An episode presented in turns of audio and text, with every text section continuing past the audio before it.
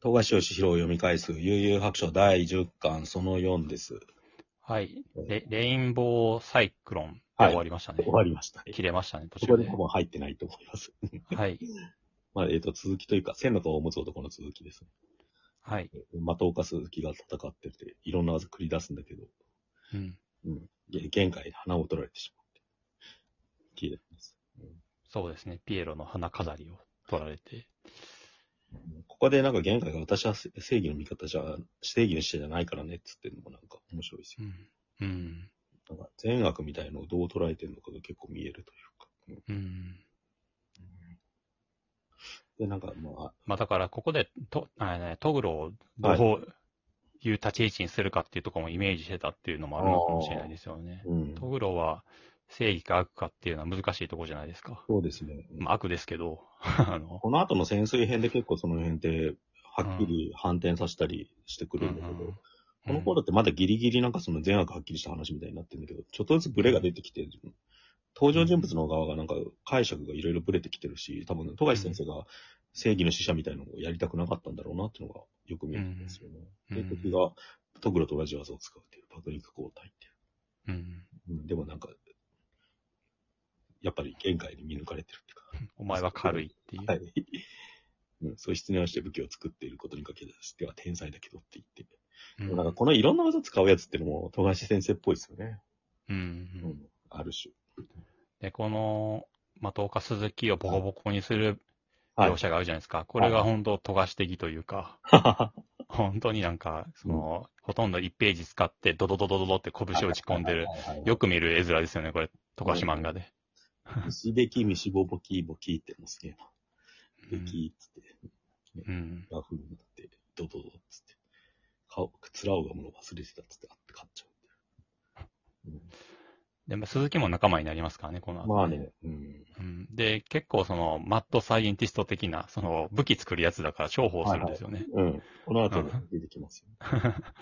うん そう、実はキャラ結構あるっていう。で、顔も普通に素顔出るんですけど、まあ普通に男前キャラですよね。うん。うん。で、まあ倒して、とりあえずこの缶は終わりで。いや、、この、そう、話と話の間のイラストいいですよね。通り雨、あと5分だけ浸らせて、少し離れたあやいガスにベンベンって。あの、多分その、学校帰り、部活帰り終わりなのかな。いはいは。で、雨宿りしているんですけうんど、その建物、ぶその物質なのかなちょっとわかんないですけど、で、普通に屋根の、うん、うん。建物の屋根のところで雨宿りしてるんですけど、それをあいあい傘に男女を見立ててうんうん描いてるってい普通のう、青春って感じでいいですよ。まだちょっと青春時代引っかかってる頃ですよね、富樫先生。なるほ26歳だからね、ど。うん。まだ。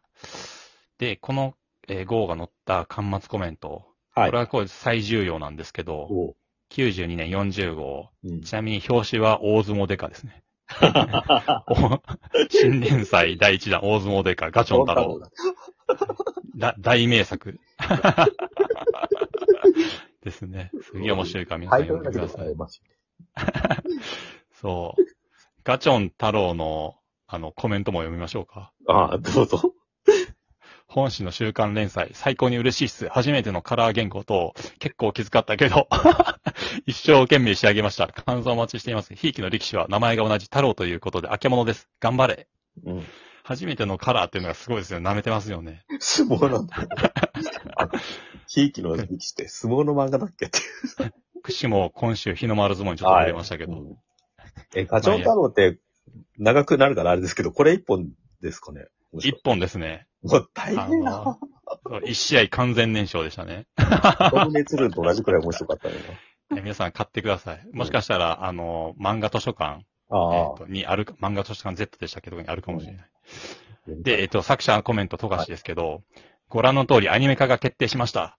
みんな頑張ってます。ぜひ見てください。っていうアニメ化決定でああ、しこのタイミングなんだ。た。そう、大相撲でか表紙、新連載のタイミングでアニメ化発準決勝まではじゃあまだアニメ化決まってなかったんだ。表。うん。なんか意外だな、それ。うんそうそうんアニメ化決定、放送じゃなくて、決定う。決定ですね。あ、じゃあ結構ラグあるんだな。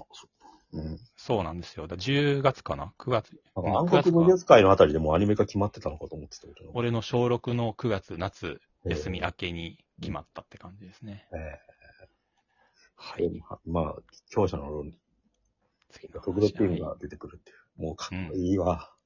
だからこれなんですよ、俺にとっての有白書って、ほんと。カラスと V ですはいね。。で、トグロは、で、トグロ兄も結構ビジュアル系感出してますよね。このなんか、このラインを狙ってんだと思ってたんですよね、当時の感覚で言うと。うん。このラインで統一された絵柄を、富樫先生は後々作っていくのかなと思って、結構ドキドキしながら読んでたんですよ。まあでもやっぱりこの、ラスボスというか、はは、この絵柄にした方がラスボス感が出ますよね、シリアス感あ、といめっうちゃかかっ。こいい。だそれに対して、何でしたっけうんこのチーム。オレンジャー。ゴレン、ゴレンジャチームがやっぱりその、その前の絵柄ですもんね。うん、適当な感じが好きです。うん。あんまり思い出ねえなっていう。かませ犬感が出る。でも絵柄が違うっていうことですよね、うんこれっかて。絵柄でそれ格の違いを見せてるっていう。そうそうそう。わかりやすいというか、こう面白いですよね。面白い面白い。ううんん。そういうことあんましないですもんね。普通しない。うん。書き込みで 描写感を出すっていうんうう。んうんうんうん。いや、でもみんなやりゃいいのになって思いますよね。だ からなんかさ藤子不二雄のキャラになんか北斗の剣のキャラが出てきて、ボコボコにするみたいな。で、場面変わりまして、ホテルにユースケ移動して、まあ寝ている、ベッドでは寝いてはいるはい。っていうのをみんなで囲んでるっていうう。んうん、うんで、桑原、負けんじゃねえよよって、玄関が言うってうん、出ていくっていうね。で、ページめくるでまとたボコボコにされてるね。闘技場に戻って、カラスが、の、そう、あ多分あ後でわかるけど、爆弾の能力者なんですよね。で、爆殺してるっていう体のいる人。これあれですよね、あの、インドアフィッシュでしたっけうんうん。え、ああー、はいはいはい。団長の、うん。あれですよね。能力的にはあいつですね、ボマーですよね。うん。そうそう。うんボマーであり、インドアフィッシュ。あ、元ネタなんですよね、これも確かなんか。あの継続ー、すい的まに、せん、あの、呪術回戦で触れ触れときたかったことを今言っていいですかはい。最後のコマで五条が、あーしんどって言ってるのって、うんあれ、ハンターハンターの団長の、うん。あああ。あ、の、じ、じいさん、はいはい。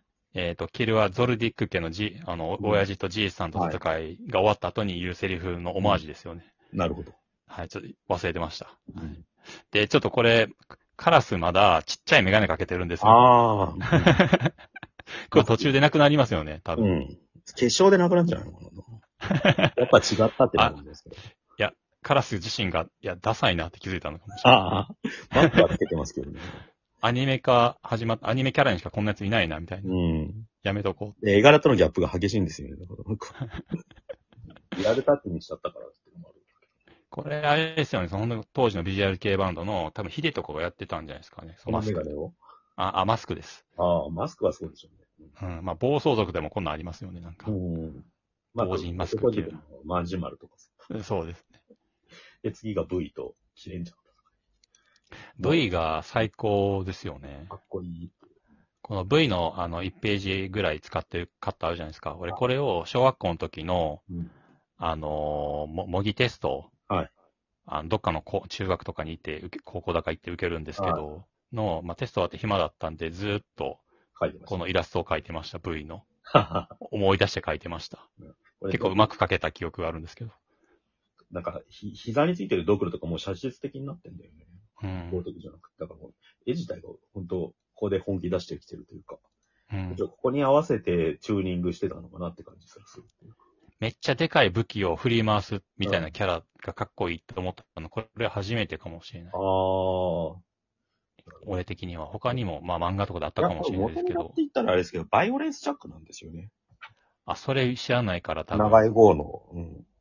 あれがなんかでかいカッターナイフみたいなの振り回すやつと、鎧が高速具って設定じゃないですか、V って。能力うを。ん。あれもなんそれか、スラムキングっていう敵で出てくる。それがエヴァンゲリオンにも言ってるんですよ、多分。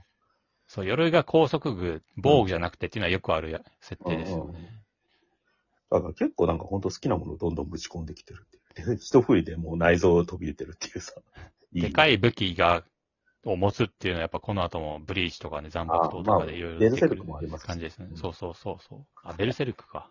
い。うん。まあ男塾もいたし、なんかうそう。ん。だからなんかで、まあだから、でもい見せ方はめっちゃかっこいい、やっぱ。うん。斧ですもんね。うん。で、敵を倒した時に、その、内臓がちゃんと描くそうってそういそうか、う。うん飛び散ってるから、だから強さの角度が違うっていうのをすげえ見せてますよね。あと歩くとズンズンって、なんか地面が潰れてるのがすげえ面白いって思っちゃう。すごい力持ちっていう。うんで、次のページめくると、トグロ兄が3人まかまとめてかかってこいって言って。うん乙黒のその兄の残虐性がすごく描かれてるっていう感じですよね。三人で襲いかかったら、なんか体が、このムチみたいになって、尖ったムチみたいになって、全員貫いちゃうっていう。俺たちはコンビプレイの方が得意なんだって3人一緒にかかっていったら、残念だったな、俺はまともで倒すのが得意なんだってトウラにあげて、うん全身からこの触手みたいなやつはいが出て、それで全身を貫くっていう全員の3人の。こで、殺して2人だけ生き残るんだけど、うん。どちらかだけ生かしてやるって言いながら、最終的に2人とも殺すっていう。うん。これぞトグロ兄ですよね。命乞いした方をを殺した後に、なんかしなかった方を殺すって。これギリギリですってなんだろうね。コメントがあるじゃないですかこういうわかんないです。なんか、締め切り締がめギリギリなのか、描写がギリギリなのか。うん。このキャラがギリギリなのかもしれない。結構なんか、このキャラの髪型とか、富樫っぽいなと思いましたね、あー、なるほどね。うん。それもあんのか。ううん、ん。ちょっとわかんないですね、これだけでうは。ん、で、まあ次のカットで殺される。ひ、ひひひっつってんのがすごい。 僕はひくひど残残酷無視。やっぱその、そのラスボスをこれだけ強者だっていうふうに描くのが、すごくうまいですよね。うん。で、えっと、ちなみにジャンプの巻末コメントでは、あの夏バテ防止のために減量を始めました、みたいなことを言ってました。ああ、体重がギリギリですってことでもある。で、この、その号では、チビっていう高橋洋一先生のボクシング漫画が始 まったところですね。なんだかな。新連載の頃だったんだ。もう掲載が、順が、えっ、と、新連載ドラゴンボール、スラムダンクの次で4位になってるんでおーだいぶもう人気上がり、上がりまくってる頃ですね。なるほど。じゃあ、ちなみに最下位はバラモンの家族です。 まあ、ああ、なるほど。時代を感じます。じゃあ、また来週。また来週。